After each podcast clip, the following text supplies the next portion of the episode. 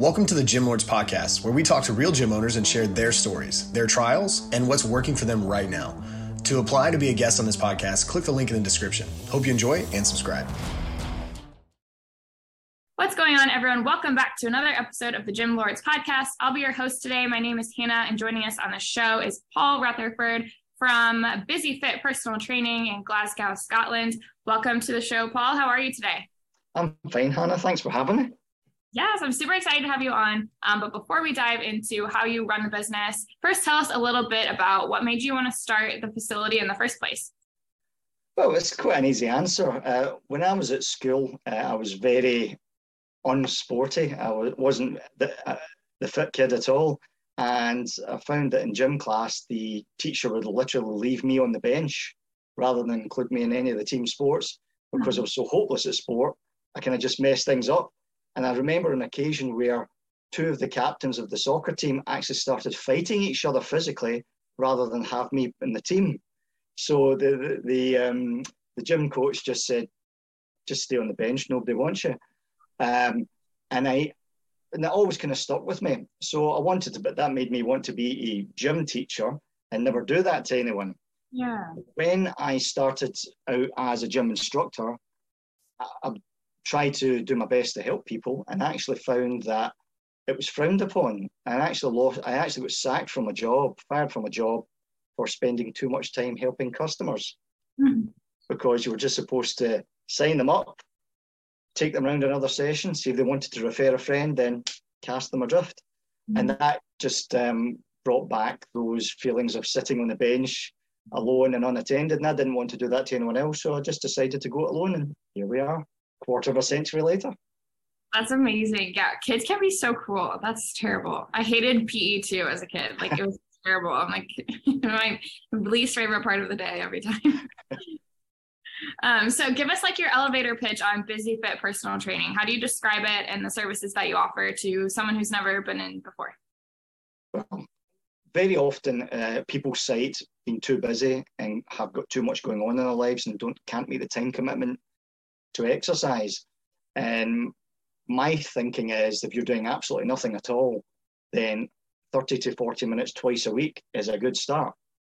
And very often in the fitness industry, that information isn't peddled to people. They kind of jump straight in and say, right, you must commit this time, you must commit these resources. And it puts a lot of people that are maybe not that way inclined, people like myself who are not sporty, not maybe naturally athletic, um, and maybe a bit nervous. So I try to kind of just encourage people and say, if you do something twice a week, 30, 40 minutes, busy fit, fitting into your busy lifestyle, then that's enough to get the ball rolling and make changes in it. It's amazing how many of my clients have got made dramatic changes actually not doing any more than that, just exercising twice a week.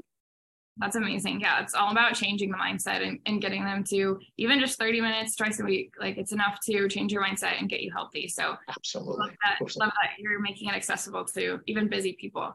Um, so is it mostly one-on-one training? Is there any kind of like group classes?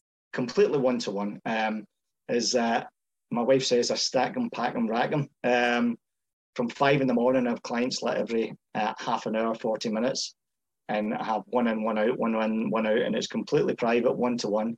And the, the beauty of that is people get to kind of let their guard down and it makes it easier from a life coaching perspective. People can open up more.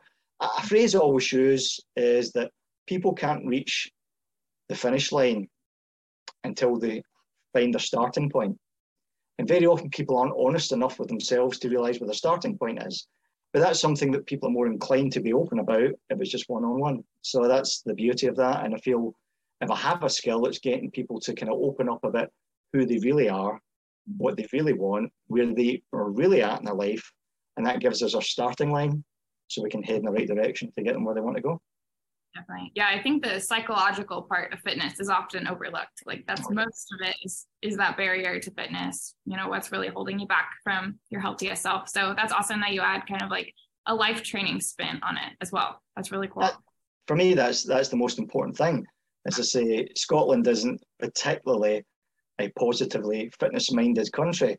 And very often people are set in their ways and people don't always get the right encouragement. So my I see it as my job to get people to kind of uh, be honest what their real uh, motivations are for wanting to get in shape, what they want for themselves. And there's a phrase I always use if you get people to exercise for their health and their happiness, body shape will take care of itself. Yeah, definitely. Yeah, I really like that. Um, getting back to like the business side of things, how many clients do you have um, total in the facility? Me, well, me, me personally, I just have about 20 clients. Mm-hmm. Um, there's about 80 in the facility in total. But for myself, uh, I just have about 18 to 20 clients, and that's a manageable amount for me. I um, only work uh, on kind of a part time basis now, and I have um, people that uh, rent facilities from me that the times that I'm not there, and they have they take clients then as well. So. Gotcha. And then do your trainers kind of go out and source their own clients, or how do you go about marketing the business? Well, it's a combination of um, they source their own clients, but um, what I do with my uh, I, I, use a combination of social media marketing, email marketing, um, Gumtree, which is a kind of a Scottish uh, advertising website that's I find very effective, and the leads that um, don't suit my timings, I just pass them down the line. Very often, I'll do the sale and just pass them down the line to appointment slots that I know that uh, the other people that work with me have. Um, yeah, that's um, super cool that you have you know other trainers that can take some of that um, from you. So, tell me about um, the social media that you use. Do you pay for advertising there, or is it strictly organic? Uh, well, most of it's organic through um, Facebook, Instagram. I get, I get quite a lot of traction on Instagram. I have several Instagram pages, and uh, I find that if I do human interest, human interest, human interest, and then as, as Gary Vaynerchuk uh, once said, jab, jab, jab, hook. Um, and it's a case of I put three or four human interest posts out, and then the the fourth or fifth one will be more targeted towards my business, and then I'll go back and reset again. And I find that kind of um, gets better leads. Uh, also, as I said, I do some paid advertising on a Scottish website called Gumtree, which is very cheap, and I find that very effective too. It's kind of a the first place that people go to. It's like the kind of a um, first directory that people will kind of search. Um, after Google uh, in Scotland. So uh, I find that effective too, and that's that's very cost effective. Gotcha. Tell me more about what's the um, Scottish kind of marketing tool that you mentioned. Well, it's not a marketing tool. It's just a it's a Scottish uh, advertising website called Gumtree, and I'm not sure they have it globally. I certainly know that they have it all over uh, Europe, and it's just uh, I don't know if this is the right phrase to use because it's it gives the wrong inference, but it's similar to a Craigslist, but not a CD. um, it's um, kind of a modern version of that, so it's just a local kind of a advertising site. But I found that uh, it's, it's, it's, something like um, nine pounds, maybe ten dollars or so an advert, uh, and the advert will last there for about a fortnight, and uh, surprisingly good um, hit rate from it. It really is very effective. Yeah, that's unique. Um, we don't really have something like exactly like that here. Um, and then you also mentioned email marketing. How do you utilize that?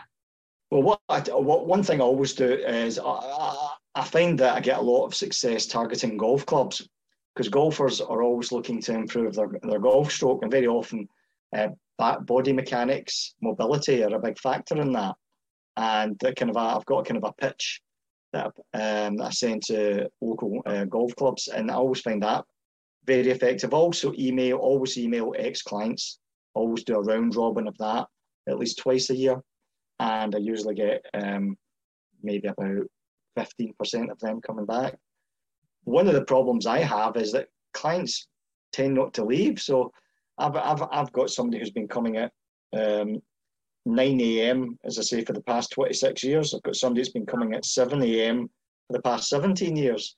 Wow. So um, it's uh, client, client retention seems to work quite well, purely because the kind of clients I have are the kind of people that maybe think that they could do it themselves, but they would rather not. I guess it's like a massage. You could probably massage yourself, but you probably prefer someone else to do it. Oh, yeah, probably wouldn't go as well. yeah. so, what do you attribute your retention to? Like, how would you describe like your method for keeping people long term? It's not conscious. It's just I kind of a. I think very often health and fitness, certainly in Scotland, is a, a short-lived thing. It's a case of take a deep breath, jump in for six to eight weeks, forget about it, try again next year. And that's the kind of a merry-go-round that a lot of people find themselves on. The Scottish mindset, in my view, is quite different, um, certainly to America, um, but certainly to a lot of other countries. But it's quite can be quite negative, and it's hard to get for people to get support. And what I find just being kind of a um, almost like a sounding board for people, being a shoulder to cry on, letting them uh, feel understood, kind of a, helping them discover where they're at, at life, in life and what they really want out of life mm. um, goes a long way to, to get them feel comfortable with me. And I think a lot of the times they think, yes, Paul's getting me fit. Yes, he's helping me with my nutrition. Yes, I'm losing body fat. But psychologically, it helps me kind of a, along the way as well. And I think that's why a lot of people um, are, are, quite happy to, to, to continue. It's not something I go out of my way to find a way to ensnare them and keep them for a quarter of a century. It just kind of organically kind of evolves, you know. Yeah, definitely. I think you're doing a lot of things right right now in the business. What are your goals going forward? Where would you like to see the business in the next maybe couple years? Well, I, I still quite like the the gymnasiums to run themselves as efficiently as they are, but I would like to maybe take not a back seat, but be able to become more remote to myself and transition slightly more online because of um, property interests abroad. And it's quite good to be able to travel there more often and um, not worry about my clients being serviced. Because I say, the kind of a life coaching thing is a big part about what I do.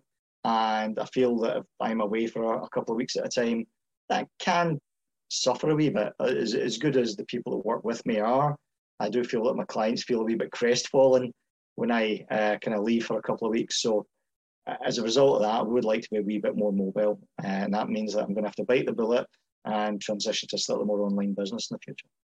Yeah, definitely. How are you planning to attract people to that more online side? Um, I think attracting people to, I, am pretty confident I would be able to get all of my clients over right now. However, I need the framework and infrastructure to do that, and I don't.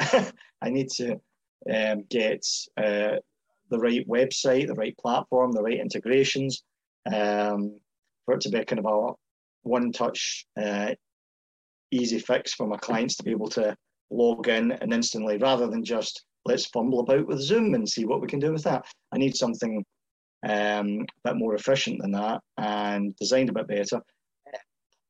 Client-wise, I, as I say, I'd be happy with 15 to 20 clients online my, my fees are such that that's a good living for me if I do that. So, um, and overheads would be minimal. Um, so no, that uh, for me personally, I mean, obviously, I'd still like the clients to be serviced at the gymnasium uh, when I, in my absence. But uh, for me, on an online, it's not a big ask, and I suspect most of my clients that have in situ would follow. Transition, if I was to transition completely online, and I had the infrastructure to do that right now, I'm pretty sure they would just all move. Yeah, that's exciting. Do you have any systems right now that you use online to keep track of your current clients or like how do you you're using you use you're using it Zoom.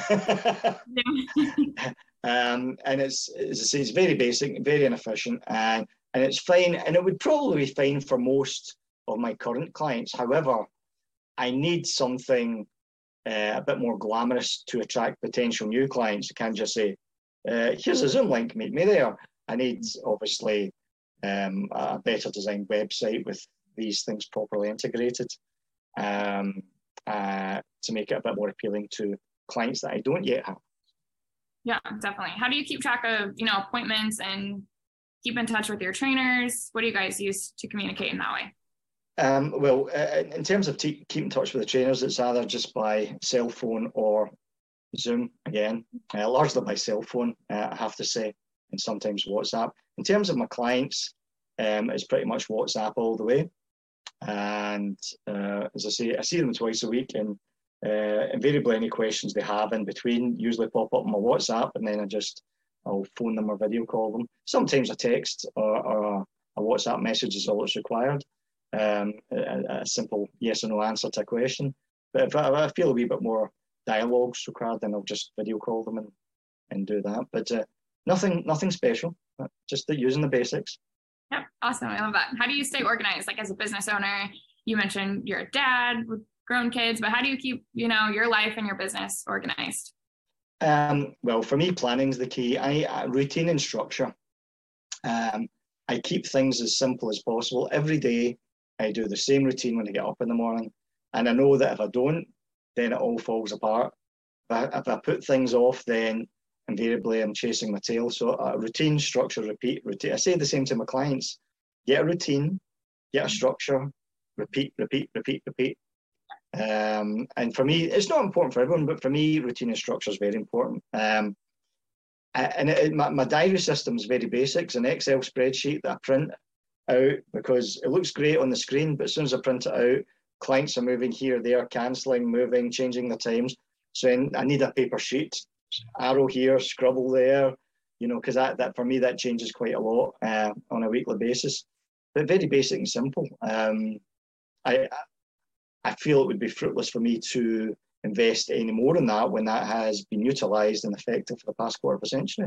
And as my mum used to say, if it ain't broke, don't fix it. Yeah, that's what came to mind too when you said that. um, okay, so what would be your biggest piece of advice to somebody who wants to own their own fitness studio? Like if there was something you could tell yourself years ago before you started, what would it be? Well, I, I think I was gifted with the privilege of being very unathletic. And as a result, I have a very fragile body, not designed for sport. The sport I do is powerlifting, which I'm really not designed for. Um, and I had to find ways to exercise so that my body could accommodate and adapt to certain activities and exercises. Now, I think the, one of the problems with certainly when I was starting out in the fitness industry a lot of people who got involved in health and fitness did so because they were already sporty types. They were maybe the, the jock at school um, or somebody who was always fit at track and field, and therefore they transitioned into teaching exercise. And I think sometimes these people can almost be unaware of their own athletic prowess and how it doesn't always apply to average everyday folk.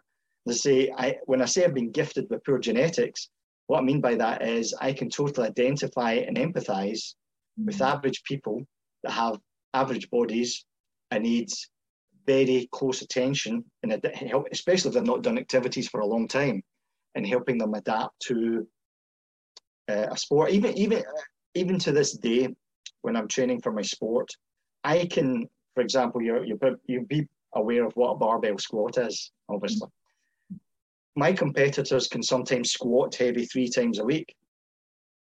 Right now, I, I, I do a sport at what I consider quite an elite level. How often do you think my body lets me squat? Hmm. Competitors can do it three times a week. Once a week. Once a fortnight. Ah. And if I just followed the bog standard, well, the strength training program said you should do this and this and this, my body would break down. I wouldn't be able to do my sport. But I learned that very early on. And what that done is that learned, taught me to be very empathic and very patient with my clients. I will listen to what my clients want, ignore it completely, and give them what they need. Yeah. Because very often what people want is born is driven by unhappiness or panic. I need to fit into bikini in six weeks. I'm getting married in six months, and I get if you people are unhappy, it's very hard for them to make changes. Mm-hmm. Conversely, if people are happy, it's very easy to suggest changes. So I go by the mantra: if you can get people to exercise and eat, focus focusing solely on their health and their happiness, everything else will take care of itself. So, be, my advice would be for to be patient and always be on the lookout for people that maybe not naturally fit and athletic and be prepared to just give them a little more time to ease into things. You'll be glad you did because from a retention point of view, they'll keep coming a lot longer and they won't be as uh, intimidated by the whole experience, as I'm sure you're aware, a lot of new people can be. Yes, definitely. I've totally found that people can be super timid, especially when they go into a gym and everyone's, you know, throwing around weights and they're super muscular, whatever. So yeah, I can definitely there's a big um, community out there who's who's intimidated by the gym for sure. Um, and so I think it's important to give them a space to be comfortable as well. Um, so with that being said, I think this is a pretty good place to start to wrap things up. That was a great little bit of knowledge to leave us with. Um, but before we do, tell us where can we find you? What's your website? What's your social media? Yeah, my website is busyfit.co.uk. And the other uh, website is paulrutherford.co.uk. Awesome. Perfect. Okay. And then Insta- and Instagram is um, at Average Joe's Guide on Instagram. Perfect. Well, thank you so much, Paul, for everything that you shared with us today. We really appreciate your time. You're very well. An absolute pleasure. Yes, awesome. Well, thank you so much. Um, and to everyone else who listened, we appreciate you too. Um, if you want to be featured on an episode, click the link in the description, fill it out, and our team will be in touch with you soon. And as always, until next time, Gym Lords out. Thank you for listening to this interview, but don't go anywhere. We still have two more incredible interviews coming right up inside this episode. But if you're a gym owner that's looking to get more clients, keep them longer, and make more money, head to the link in the description of this podcast and schedule a free leave your credit card at home consultation with one of our business consultants. You see, here at Gym Launch, we've helped over 4,000 gym owners across the world increase their sales, take home more money, and build the business of their dreams. And it simply starts with a phone call. Click on the link in the description of this podcast to schedule your call today. Now, let's head into the next interview. What is going on, everyone? Welcome back to another episode of the Gym Lords podcast. I am your host. My name is Joe Fitzgerald. Joining us on the show, we have Mr. Joshua Beeler of The Forge coming to you from Richmond, Indiana. Joshua, what's going on, my man? How are you today? Good. I'm, I'm good. How are you? I am doing tremendous. I'm excited to get into this. I'm excited to to pick your brain because we got a chance to to chat it up a little bit before coming on this conversation. And it sounds like a place that I would train first and foremost. So for the people listening to this that aren't familiar with you or the Forge brand, give us a little bit of context here. How do you describe the Forge? What is this business? What is this gym? Um, it's a gym. We have I train youth population. I also train general population, but my, my style is like conjugate method. It's kind of what I what I run, and um, it's just a place. Um, it's uh, yeah. So it's it's. I mean, it's pulling from sort of Westside ish methods, if you will. If somebody walked in to the facility today, what would they see? What does this look like? Um, I have a couple racks, power racks. Um, there's not a lot of equipment. It's a lot of like free weight stuff. We do kettlebells. There are there's turf. There's some sled drags and some stuff like that. But I mean, you're gonna for the most part, we're all gonna get into some form of you know squat, hinge, push, pull. Yeah, sessions are plenty plenty of fun to be had nonetheless this is a, a training that's historically at least been applied in the powerlifting realm. But tell us a little bit about your demographic. Are we training competitive powerlifters? Are we training mom and pop type people? Who is who is this for? So yeah, I have I've have clients at 70 years old, but I've also trained down to eight years old. So it's kind of across the board. But so mostly my days are it's just general population, just general people trying to get stronger and and move well, move better, um, stay healthy, or sometimes even just you know you're you're have a bad back, you know, so strengthening the areas that need to be strengthened, um, or maybe it's just strength imbalances. We're trying to balance people out, or um, I've had to help you know things like that, or you know have a, a busted shoulder, you know, or shoulder injuries, and just trying to balance out uh, the body that way. Um, so yeah, we're training adults and you know also, but also do the um, like high school and middle school kids. So uh-huh. hopefully giving them good movement patterns to where I don't get into the situation where I'm with the general population that has the bad back, the bad knee, the bad shoulders, Yeah. things like that. So Yeah, yeah. So something for everybody is is what I gather here. Yep. I want to explore how this came to be, Joshua, because I think origin stories are important in conversations like this. And so take us back, not necessarily to the day that the doors opened on this. Take us back to the day that the the idea popped into your head. I'm going to open up my own business. I'm going to start my own gym. What was going on for you, and and what inspired all of this? So to be honest, I can remember being in fifth grade and waking up at like 6 a.m. and 5 a.m. to watch these shows on E ESPN2. It was Body Shaping and Kiana's Flex Appeal. Had I got up a half hour earlier, I would have got Flex Wheeler's show, which I would have rather enjoyed more so. But anyway, I can remember wanting to be in the gym all day and own a gym then. Um, I, you know, then years go by and you kind of, you know, forget about that. But 2018, I got my ISSA personal trainer certification and I didn't really do anything with it at the time. And I kind of, I don't know, I had it and I kind of wanted to do that, but then um, didn't get around to it till 2020. Um, but yeah, so I just, I guess it kind of started 2018. I kind of made that step to get into that. But I guess I didn't want to be in a facility uh, working for somebody else. And at the time, I wasn't sure how to go from there to having my own space um, until eventually I just kind of started setting up my own garage for myself. And it turned into I have enough equipment. I'm going to start training youth. And then it turned into I got a few, you know, just normal people in there and just start Yeah. building from there. somewhat organic and and not quite a, a giant leap of faith of I'm going to spend hundreds of thousands of dollars on this build out. It kind of happened piece by piece along the way and and slow building this thing from there.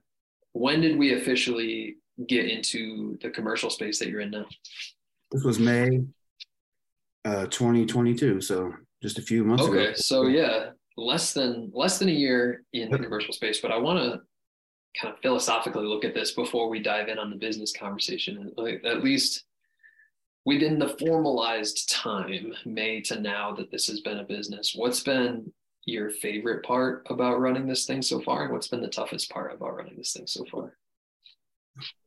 Uh, my favorite part is just yeah working with the clients and seeing results and having people you know tell me that they're they've improved their their movement quality their golf game improved.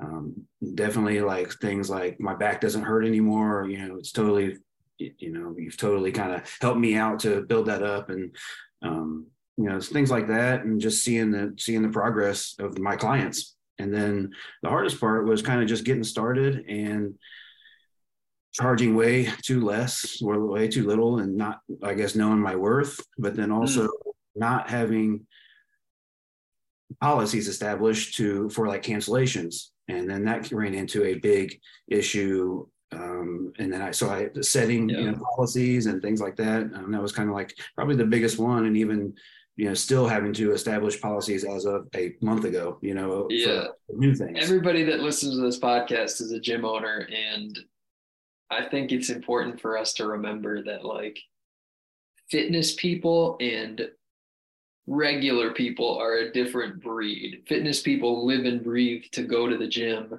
For everybody else, it's just kind of an item on the to-do list. And so these policies, while unfortunate, uh, are things that we just don't think about when we open up a business like Right. this. Same thing with pricing. Pricing is a conversation that you and I could have for hours Mhm. Albeit not useful to have today, but it's it's something that our industry really struggles with. You mentioned charging your worth. I think it's natural when we open up a business like this. We just want to get some bodies in there. We just want to see some people. And so we'll charge whatever we happen to be charging. Uh, but a lot of the time that that creates bigger roadblocks for us than anything else in the long run. Talk to me a little bit about uh, in the short time that you've been doing this, what's been successful for you to get some people in? File it under under marketing or whatever the title we want to put on that. But how have you found success in generating interest from potential clients? so basically it's just instagram i mean i've put things out there on instagram i started posting my own videos and then you know as i would get clients i would post you know some little snippets of their workouts and it would you know people would see that. Um, i opened up or i started a facebook page and that also people are seeing that. And then just word of mouth people tell their friends um, but also you know people sharing some stuff. I make a i'll make a post like on canva and put it out there and people you know repost that that you know this is what this is what I got new going on, or this is new, new, policies or new pricing, and people put it out there. But yeah, people just have shared what you know anything that I've put out there, and it's it, word spread.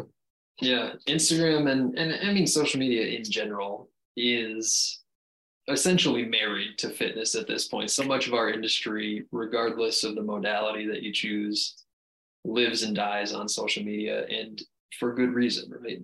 For the exact same reasons that you mentioned. I can demonstrate what I actually do. I can highlight my clients. People can like it. They can comment. They can share it with their friends. It becomes this organic vehicle that picks up momentum along the way. Have you kicked around, or have you in the past, so far at least, or have you kicked around the idea of potentially advertising on Instagram or, or whatever social media platform to further that growth? Mm, not really. Um, I worked like, you know, kind of like I'm, my general population is really, it's, you know, I'm almost on a waiting list at this point for that. Um, what I would like to do is improve or, or build my youth clientele because those are youth groups and I can have you know more populations in at the same time and uh, maybe even open up another slot for youth uh, depending on what it is but so as far as that goes, um, I think it's getting out there. It's growing, and I think it's growing at a at a good rate. And I think so, for what I have, the space that I have, and the time that I have, I think it's it's okay for the moment. Okay, so we can we can explore the the capacity side of things and how we can potentially handle more people here in a minute. But I want to pick your brain on the sales process of this and how people actually go about signing up. So somebody reaches out through Instagram, through whatever, interested in training in some capacity. What happens between that moment and when this person is actually signing up for some sort of package?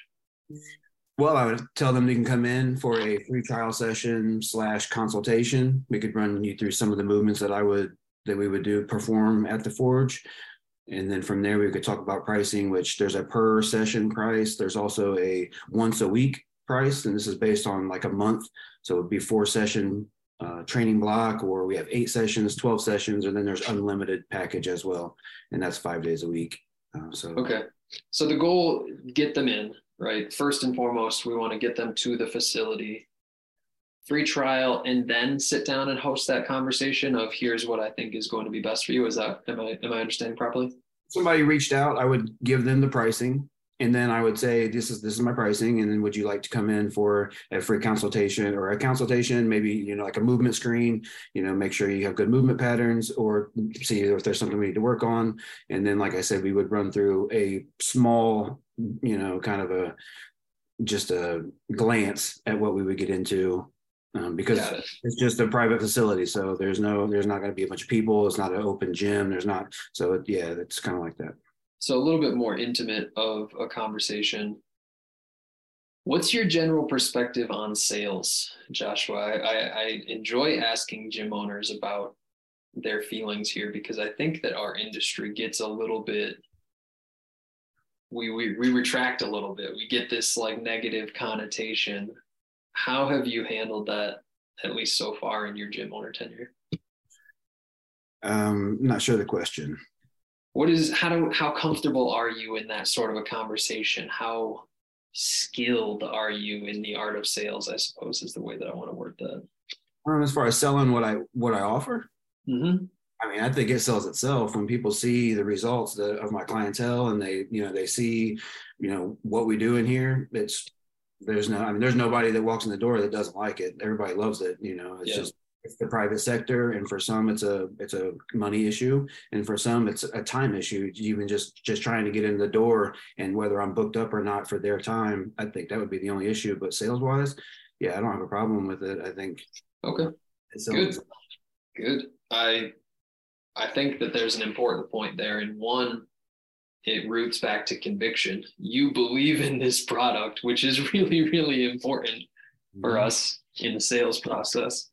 Um, but two, you mentioned one thing along the way there that sometimes it's a money issue, sometimes it's XYZ, whatever issue. These are these are challenges that we can handle. These are challenges that we can attempt to overcome. But if we're just not talking to the right people, a qualified lead, then we're kind of just burning our tires anyway. Uh, revisiting the idea of the wait list or, or capacity in general, hypothetically, we sign this person up, they're, they're in a time slot now. You mentioned that a lot of the Gen Pop side of things were approaching at least how many total we could handle. So have you entertained the idea of a bigger facility or expanding with other staff or uh, tell me a little bit about about your ideas of how we continue to grow the business Yeah. So, like I mentioned before, um, I like working with the youth. Um, I have worked over the summer. I worked with a local high school ladies basketball team. So we had the whole team in. It was like, well, it's five to seven people each time they were in. That was fantastic. Uh, coming up, I have a 14U Indiana uh, baseball team coming in. So that's the team that we have eight weeks scheduled out. Um, that's kind of one way I'm getting more people in the door, and that's also um, I'm sponsoring that team and and things like that. So getting some sponsors out there, but um, getting more people in the door. And the, facility itself, it's 1,600 square foot, and I'm comfortable with where I'm at at the moment. I don't want to get too big. Um, I don't want to have you know, multiple locations. This isn't like a chain thing that I want to start. Okay. Um, I could, yeah, I would love to maybe at one point, you know, bring somebody else in to to help train and, and uh, to do their thing and you know to work together and stuff like that. yeah it's it's a fun question and i think gym owners especially when they start as owner operator like this is I, when you first start out and, and i think this is early for you you are the head coach you are the head of marketing you are the head of sales you're probably the head janitor you are all of these things. I think it's natural at a certain point at least to want to delegate some of this. Sure. and coaching is one that we can we can certainly do just because it allows for the business to expand beyond just you. But it sounds like you also still want to be boots on the ground on the training floor as well. I think there's this dichotomy in our industry of people always wanting to either do all of the training or they want to completely get away from training but I find the best examples of owners and businesses usually have a blend of both. You know, you Mhm. can work in your business and on your business at the same time. Do you know what I mean? Yeah. I think like you said, boots on the ground, I feel like, you know, that only makes me better. And not only, you know, every every situation presents a chance for me to improve my skill as a coach and, and improve, you know, whether I come up with a new way to describe, you know, this is what it's supposed to be like, or, you know, some coaching cue. Um, every situation is a chance for me to learn and get better. And then, you know, as far as continuing education as well. But yeah, you're right. Yep. So, Josh, big picture this thing with me. You mentioned we're not necessarily interested in multiple locations, franchising isn't quite in the cards. Where do you see the future of the Forge? What's your goal for this thing in the long haul? Possibly, you know, maybe a bigger space at some point. Um, but it's continuing to grow my youth, my youth clientele is kind of that's where I, that's really what I love. That's my passion is the youth training and possibly even getting into like some elementary school uh, like populations where, you know, we're just doing a lot of um, it could be balance training and just like crawls and um, all kinds of carries, but make it fun, obstacle courses, things like that. Um, I think that was something that, that kids need and to move around a lot. I think to get to, you know, video games and things like that. And, you know, a lot of people aren't eating right. So I think even starting even younger and doing things like that for, you know, shorter sessions and, and just making it fun, tag games, uh, things like that, I think would be a great a great thing to get into, you know, moving forward as well. Yeah. Now, one kind of final question and, and to start to wrap our conversation up here, Joshua, in the pursuit of that, it sounds like growth is in the cards in a number of different directions, but we're looking to, to build the business nonetheless. What do you think is going to be the biggest hurdle for you? Or what do you think could potentially be some challenges that you'll face along the way? Uh, doing it all myself, like you mentioned. Uh, so, so definitely bringing somebody else in at some point would would be something that would help for sure. And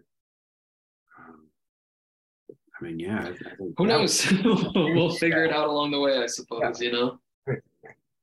Well, Josh, this is uh this has been a bunch of fun, man. In the short bit of time that we have left, I want to save at least a handful of minutes for you to tell people where they can learn a little bit more about the Forge. You mentioned Instagram. Is there a website or what is that Instagram handle? Where can people connect and find you?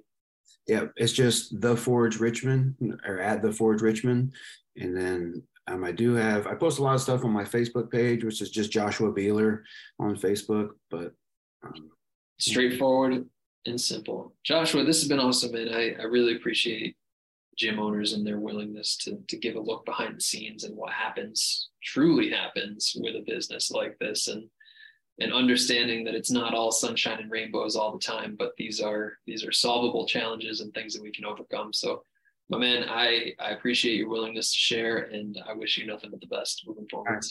Thanks, Joe. Appreciate it.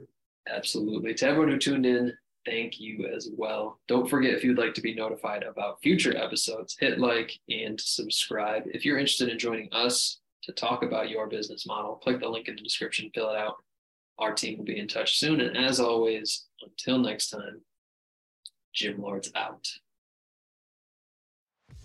Thank you for listening to the podcast so far. Don't go anywhere. We still have another episode coming right up, right after this word from one of our sponsors. The Gym Lords podcast is sponsored by Prestige Labs. Prestige Labs is the first and only nutritional supplements company built by gym owners for gym owners. Prestige Labs solves the problem that all gyms have experienced the broken inventory model, low commissions, and even lower quality products. Prestige Labs provides 100% drop shipping, zero inventory, PhD formulated high quality supplements for you and your clients.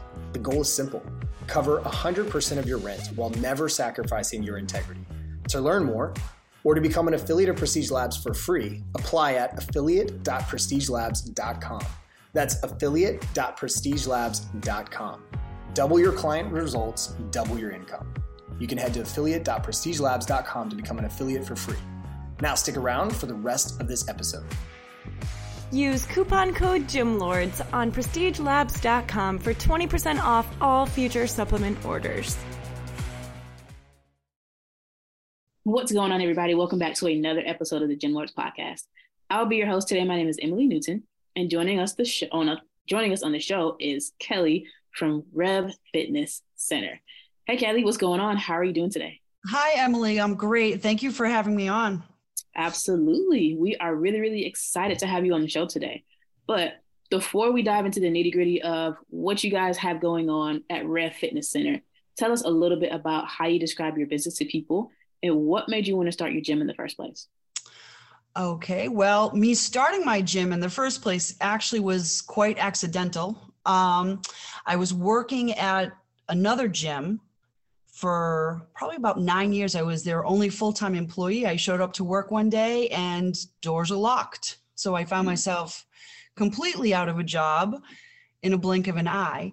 Um, you know, having bills to pay and all that stuff. I was like, okay, what am I going to do? So I gathered as much information as I could remember about the members and their contact information. And I contacted them and I said, hey, if you're interested, I'm going to open something up. And within three weeks, I, I found a local gymnasium and I rented a room.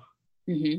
And I started my business in a rented room um, for two weeks. And then I found us a location that I could actually open and get us going. So I started with, um, and that was back in 1997. Wow. And I started, I opened my business literally in a room with 13 people and, Wow. and built it from there. That's really cool. So, kind of tell us about your progression from there. So you went to your to work one day and the doors were locked. Yeah. And you found your own place. You rented a room and you started with 13 clients. Yep, that's it. How have you progressed over the past 27 years or so? Um, well, it's like most other gym owners, um, they're going to tell you it's it's a constant roller coaster. It's not something that you just jump in and yay, let's go. It's it's a lot. It's a you have to be in contact with people. You're constantly having to um, look at the way the fitness industry is changing. For Mhm. me, it was more okay. I opened in a room. Um, from there, I graduated to I, I found a small location with 600 square feet and went to Walmart and bought these little plastic steps because that was back in the day where step aerobics was really big. Mhm. Um, and that 600 square foot room we grew out of very quickly. So that was one where, okay, I had to find another location. So a mile up the street, I found another location. So I moved from a 600 square foot building to a, was it 1200 or 25? I think it was 2500 square. No, it was, um, oh my gosh, how big was it? Anyway, it was probably, we'll say 1200 square feet Okay. um, stayed there for approximately two years, Mhm. outgrew that, and then moved into a 3,000 square foot location, which was our biggest place ever that we had. It was wonderful. Mhm. Uh, class sizes were great. Numbers were, were growing as far as memberships go. And then, you know, personal stuff happens, had to downsize intentionally. So now I'm, I'm in an 1800 square foot location, downsize, in, like I said, intentionally. So Mhm. now we're able to focus more on the clients again instead of all the administrative stuff that gym owners go through. Yeah. Um, and here we are. And I'm I'm loving life. life. I love my people. I have like the best people ever. yeah, I think that's a really cool story. Um, so did you have any experience with business prior to you decided to, you know, start your own your own uh business? Absolutely nothing. I have learned everything on the fly as I go. Okay. I can definitely relate to that. So, um, before we actually get into that, like that part, like what you've learned, what is give us your elevator pitch? Like, what services are you offering your members? Um, you know, I, it's funny when when people call it an elevator pitch because I think all gym owners we like to say, yeah, we offer this. We're, we're give you nutritional consulting. We're going to give you classes. We're going to give you this. We're going to give you that. What I like to tell people is, okay, yes, we offer classes and a wide variety of classes. We have from stretch and flex to pumping up to um, spin classes. We offer step aerobics. So we offer a little bit of everything for class purposes. We Mhm. do offer personal training. We do offer nutrition. Um, but I usually tell people, I said, I'm a little biased because it's my place and I love it. So I think you should love it. But I need you to come in and try it for yourself. I, you know, you you can listen to me, but you're gonna. Th- I'm just saying it because I'm the owner. But usually, when I tell people about our place, it's comments that people have said to me and that have made about us. And I said, you need to come and meet the other people that are here and see what type of facility we are. And usually the first class they come, they don't leave. They come, they come and they stay. So that makes me very happy. Yeah. so we, I've, had, I've had people with me literally since 1997, still working out with us. That is crazy because that's almost my age. Um, wow, we'll definitely talk about that a little bit later because I think that that's that would be very valuable for our listeners to learn about client retention and how to keep people for such a very long period of time, which is great. Right. So let's talk a little bit about marketing. So let's, you know, say that I decided to move to your city maybe like two weeks from now, and I'm looking for, you know, some of the services that you guys offer. How would I know that you guys are out there and ready to serve me at the highest level? Okay. Um, somebody new coming to town would probably find us on Facebook. Okay. um, which would link to the website and everything. Um, but in all honesty, the majority of our membership base comes from word of mouth. So we get a lot of word of mouth, little bit of social media. Mhm. Um, after COVID, I did bite the bullet and I worked with um, a little marketing company. Well, it's not little; it's it's a larger marketing company, but one of those. Okay, this is going to make or break my decision after COVID. Am I going to stay open or am I going to finally bite the bullet and close my doors? Mhm. Um, and I'm glad that I, I worked with them because they brought me people that I wouldn't have met before Really? and the, all those people stayed with me so it was an amazing experience for me to work with them it was something new and it didn't cost me any money up front so that was like i said it was the make or break decision for me Yeah. So kind of talk us through that decision. Um, you decided to instead of like holding on to your money, invest and this was during COVID, right? this was right after well this was after covid when we finally got the the okay to reopen and and get moving again So it was either like invest or close your doors.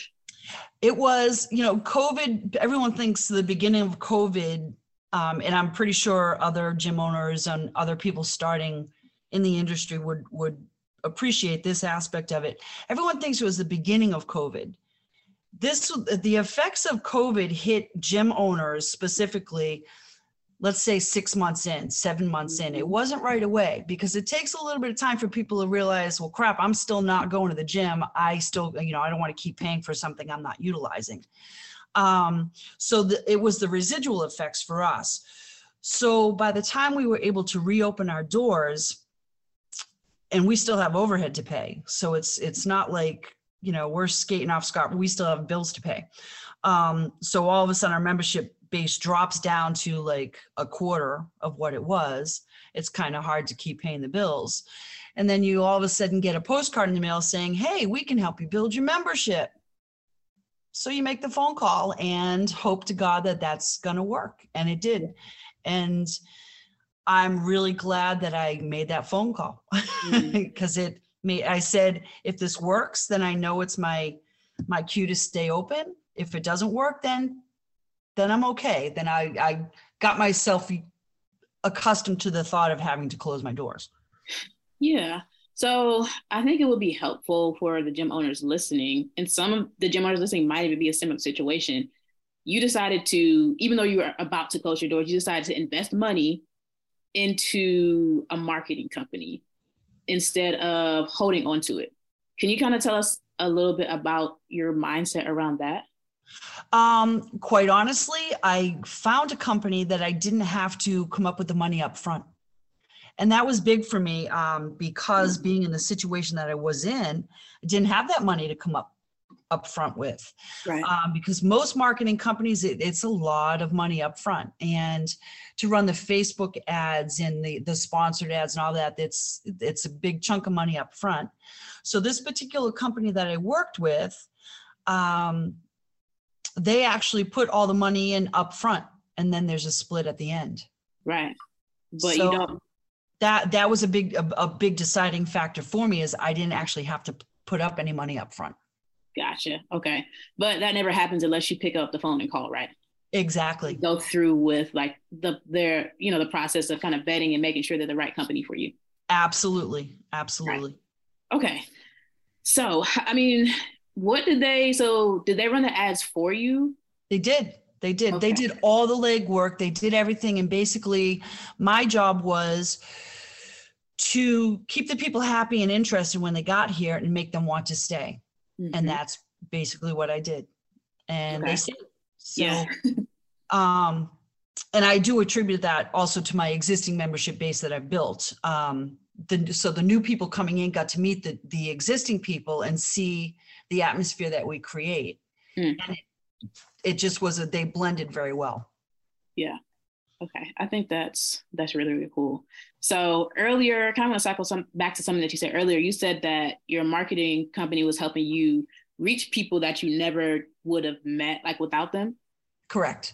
did you find that that that changed the demographic demographic of your gym just a little bit or just you know added a lot more new people in general I think it uh, just added. I don't think it changed the demographics too much, um, but I, it definitely added. It, it there, there was a huge membership boost, most definitely. Um, but I think when I when I refer to them being able to reach people that I couldn't reach, they literally caught, got people that live here in town that didn't even know we were here. Ah, so they have the way of of getting those algorithms. I don't know on on the social media that us old people aren't really great with. Um, and it just makes that easier when you're dealing with people that know the ins and outs of the internet and how to how to access those groups of people. Absolutely.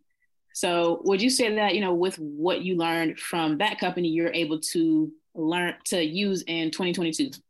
Absolutely. Yes. Okay. Okay. So you can now do the, I guess, the Facebook ads uh, on your own. Yeah, actually, and I do have people. It's it's quite interesting. So the new people that did come aboard, um, got to meet a lot of other people that have different skill sets as well. Mhm. Everybody's always wanting to help and contribute, which is Yeah. huge. Yeah, that's pretty cool. Yeah, So- it's really cool. Yeah. so tell us about like, so you're working with a company and they're getting you lots of leads every month, right? Um, no, it's a one-time thing. They come literally come in for a week and a half to two weeks, Mm-hmm. and they meet with people. They sign them up, and then I take over, and they're gone. Oh, that's interesting. Yep. So, okay, the, the question still kind of uh, applies. How did you handle the growth? Like, what systems did you have in place to handle all those people, get them, you know, into a membership package, and also keep them happy long term? Um, initially, I I ended up having to because there was such an enormous influx of people all at once, a very short amount of time. hmm Um, I had to offer some extra classes Okay. um, and work a lot more hours for, Yeah. for you know for the initial input of when they come in, like the first um, 16 weeks. Mm. uh, a lot of extra hours. And then when that 16 week program would be up, then I convert them over onto my membership base and off we go. So there, it was, I really didn't have any systems in place because I didn't know what to expect. So when they came in, it was kind of like, whoa, what am I doing? it was very overwhelming, but also very gratifying at the same time, meeting all these Yeah. new people and helping them to settle in and become, it just, it kind of fell into place. Hmm. Okay. So have you kind of put some systems in place now just to help things run a little bit more smoother since you, so so you don't have to do like all of the legwork? Um, I do have, um, I have hired a couple of girls that used to work for me many years ago. So I have a couple new instructors, which helps take some of the class load off. Mhm. Um, as far as the paperwork goes, um, we pretty much get that done initially, and then there's there's really not much to follow up on that. If that system's already in place, as far as all the the registration forms and the memberships and the um, the fees and everything, it's kind of it's kind of a smooth running system for that.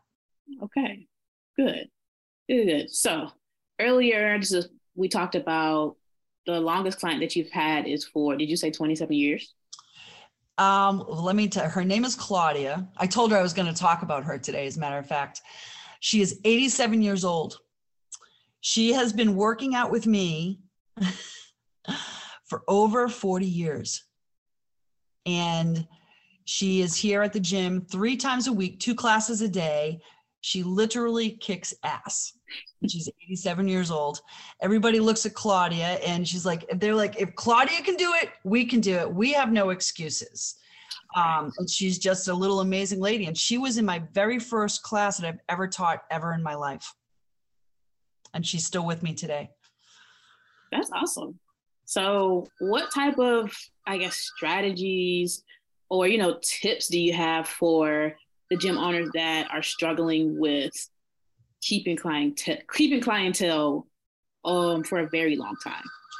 I, I think that a lot of um, newer gym owners coming into the industry potentially go into it thinking it's going to be a huge moneymaker. Um, and which, I mean, it, it can be, but I think that might be the wrong attitude to go into it with. Um, I think you need to keep it real for your clients. And if they sense that you're kind of disingenuous in any way, you're not going to have the membership retention. Um, I think people need to know that you're real. You're a person like they are. You eat, you drink, you you know, you snore, you do all the the, the things that they do as well. You're not this you know cookie cutter, ripped up personal trainer. So Mhm. I, I think it's very important that that people go into it being very genuine, genuinely wanting to help people, wanting to help them achieve their fitness goals and their health goals, not necessarily that they're in it because that person's paying a membership. Got it. So being authentic and just genuinely caring to people about caring about people, like you said. Yeah, I think I think that's huge. I think that's the biggest thing that has helped us stay open as long as we have. Yeah. So do you think there's anything about, you know, like the client journey or the client experience that has helped you? Because I'm if you have one person that stayed for, you know, almost 30 years, I'm assuming you have lots of people that are that have been there for years and years and years. Yes. So would you say that there's anything you, you've done with the client journey that's helped you keep people for a long time as well? Um, I think it that's it's a really hard question to answer because I guess I just want to say, well, yeah, I did everything right, but no. Again, it's that roller coaster. I'm sure I've I've really irritated people through the years, and people have been with me through the years, see me grow and change, and they've seen me be moody. They've seen me be, you know, oh yeah, she's so happy all the time. That's not true. I'm not. Yeah. Um, but I think the comment that I hear a lot from people that um, come up to me is that they like me because I'm. They say I'm real. You're like a real person. You're not that that Barbie doll trainer that you see over at. Yeah, I'm not going to mention other gyms, but. Um, but you're real you you tell us about your experiences at home you tell us funny stories about your cats and your dogs you tell us about your husband i talk about stuff and and i i don't believe in the whole deprivation thing. So when i'm training them i am straight up honest with them. I said i don't believe that you have to sacrifice to be healthy and fit. You can live and be a real person. It's you know life's too short to be miserable. You should be enjoying what you're doing when you're working out. And i think by somebody being honest with them like that i think helps tremendously for people to come in and stay Yeah, yeah, I, I definitely uh, appreciate that way of approaching things. So let's talk a little bit about challenges, your goals, and you know just the future in general. Um, would you say that there's anything that you guys are working on overcoming in this present moment?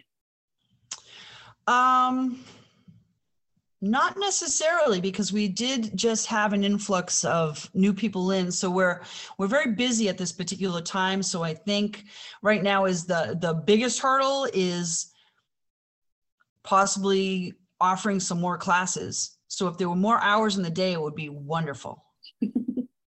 More hours in the day. Okay. so maybe offering some more of the, like the group X classes that you have. yes. Yep. Okay. Group X classes. Anything else? I know you, Um, you nutrition coaching and like you have lots of other services that you offer. We do, but quite honestly, I think what draws people here and what makes them stay is the camaraderie. So they're meeting so many other new people and they become friends very quickly. And there's a there's a huge inner circle like support system that I'm not even involved with. So that's the the members themselves just they um they meet other people that are in similar situations that they're in and they make bonds very quickly. It's, Mhm. it's a very comfortable atmosphere and i think that people sense that. Um, so like i said i'm kind of not even involved in that. They make their own little community circles which is nice. Not cliquish. It's Yeah. not clicky at all. Um, but they it's like their inner support system here Gotcha, gotcha. Okay.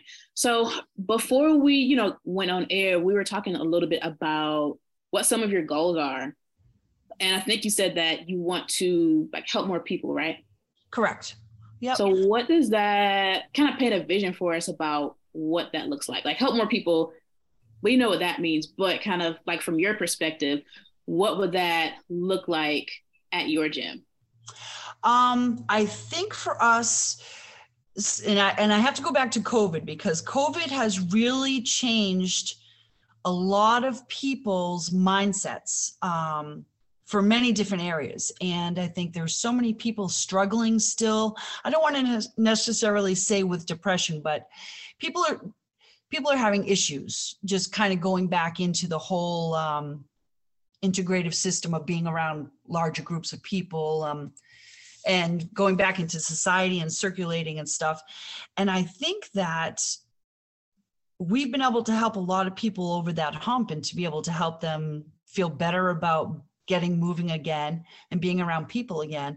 So I think our focus moving forward is to help more people that are feeling housebound still, because there's still a lot of people in that situation. So our goal is to help them say, come on down, you, you're gonna like it. It's comfortable. It's it's not like it's not a typical sweat fest gym it's mm-hmm. it's just a, I, it's all I can say is you have to come down and experience it for yourself. Mm-hmm. And I think that with with a lot of other gym owners too, um, it's the same thing. It's like you gotta you gotta get people in the door for them to experience what you have to offer them.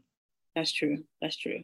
So with that being said, I know you said you guys just got a new influx of clients. How many more people with like the the square footage that you guys have now? How many more people could you hold? Um, we could probably hold probably maybe another, I would say 50.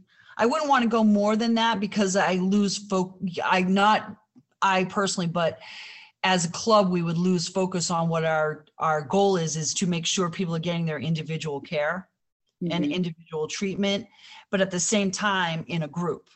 So if we have too many people, then we're going to lose sight of that, and we also like to focus on it, people's individual goals. Okay, that makes sense.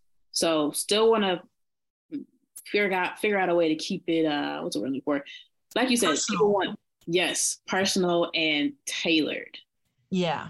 See, I I know pretty much everyone who comes in my door. I know them personally. I can I can refer to them as their name, um, which amazes some people. But at the same time i'm like i know everybody who comes in my building and i do that for a reason I, I, learn a little bit about them personally so not to be intrusive but i know about them you know if they're married if they have kids if they have kid activities and things mm-hmm. like that going on um, i make it a point to know pretty much everybody who comes in because then then when they don't come in they get text message from me. Where are you? Why are you not here? Yeah. So what is your what is your goal like what is your role in your business? Like are you still doing like a lot of the hands-on things yeah. classes i am. I am actually it's it is pretty much almost all me. I do have a couple of girls that um teach a couple of the classes for me when i say a couple i mean literally a couple um I have a young lady, Melinda, she teaches two classes for me and she's fabulous, one of the best instructors ever.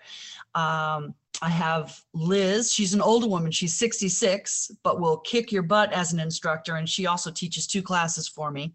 Mm-hmm. Um, so there's four off of my plate. But other than that, it's pretty much me. Yeah. So have you ever thought about how you would like your, how or if you would like the your role to change a little bit in the future? I would love if one of the girls um, decided that it's something they would like to take over. And i would i'd be very happy with that. If i knew that they would continue on um, with the same values that we have had through the the past several years if they could maintain that and have the same um, outlook then i would be like absolutely. I'd be happy for you to take it over. Really?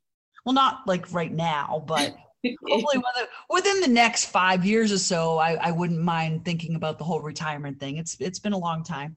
Yeah.